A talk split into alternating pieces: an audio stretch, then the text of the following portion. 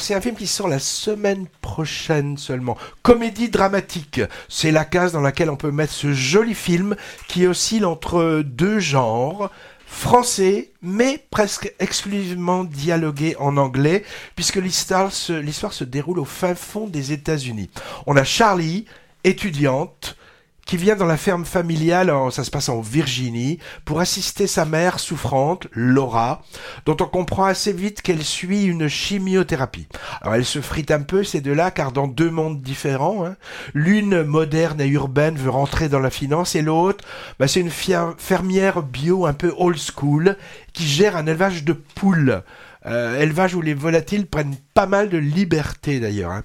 Alors là-dessus va débarquer à l'improviste un troisième personnage, Solange, mère française de Laura, plutôt rentre dedans, et, grand-mère de Charlie, donc, mais qui ne la connaît pas car Solange a quitté l'Amérique en coupant les pans depuis un moment. On va donc suivre les relations entre ces trois femmes que rien ne semble rapprocher sur un an, au fil des saisons qui s'égrènent, comme le dit le titre, hein, marqués par des événements tragiques et comiques. Donc trio féminin presque exclusivement. Les quelques hommes, personnages un peu fallots, pas très travaillés, font de la figuration. J'ai déjà dit ça dans un autre film dont on a parlé. Oui dans 20 000 espèces d'abeilles, les hommes font aussi de la figuration. Hein. Ben voilà, on est réduit à ça maintenant, Patrick. Bon, alors une histoire, on va dire un peu cousue de fil blanc, avec même quelques éléments scénaristiques poussifs, pas trop crédibles, mais de mon côté, euh, l'émotion et le sourire ont emporté le morceau. Alors question cinématographie, rien de révolutionnaire, hein. On peut remarquer un bon travail sans doute de chef opérateur avec une belle lumière campagnarde, mais bon, rien d'original autrement. Le film est porté par l'interprétation des actrices. D'abord les poules excellente. Il y en a 250 volatiles. Je les ai pas comptés, hein. J'ai eu peur. Hein. Ça nous a été dit à la suite de la projection. Et ensuite, deux comédiennes rouquines au jeu vraiment assez subtil. Alors, je peux les nommer, hein. Andrea Riseborough. C'est une actrice british qui est déjà aperçue dans quelques rôles, qui interprète la mère. Et pour la fille, la jeune américaine Morgan Saylor, que, que j'ai découverte ici.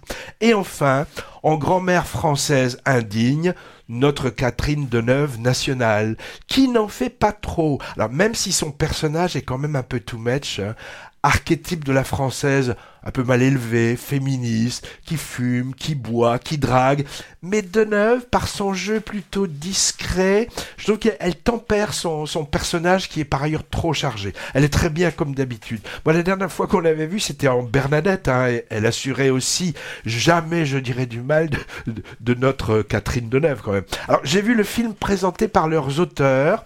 C'est euh, un jeune duo franco-belge, homme-femme, très dynamique, Anna Ladoul et Marco Lavia, qui ont expliqué aux spectateurs leur parcours intéressant. Ils viennent pas du sérail ou d'une école de cinéma. Et comment Scorsese est devenu le producteur exécutif de leur film. Alors c'est marqué sur l'affiche, hein, ça fait un joli argument promotionnel, en leur prodiguant des conseils de montage par exemple. Bon, euh, je, trouve qu'on peut pas dire que ça se voit au final, hein, quand même. Hein.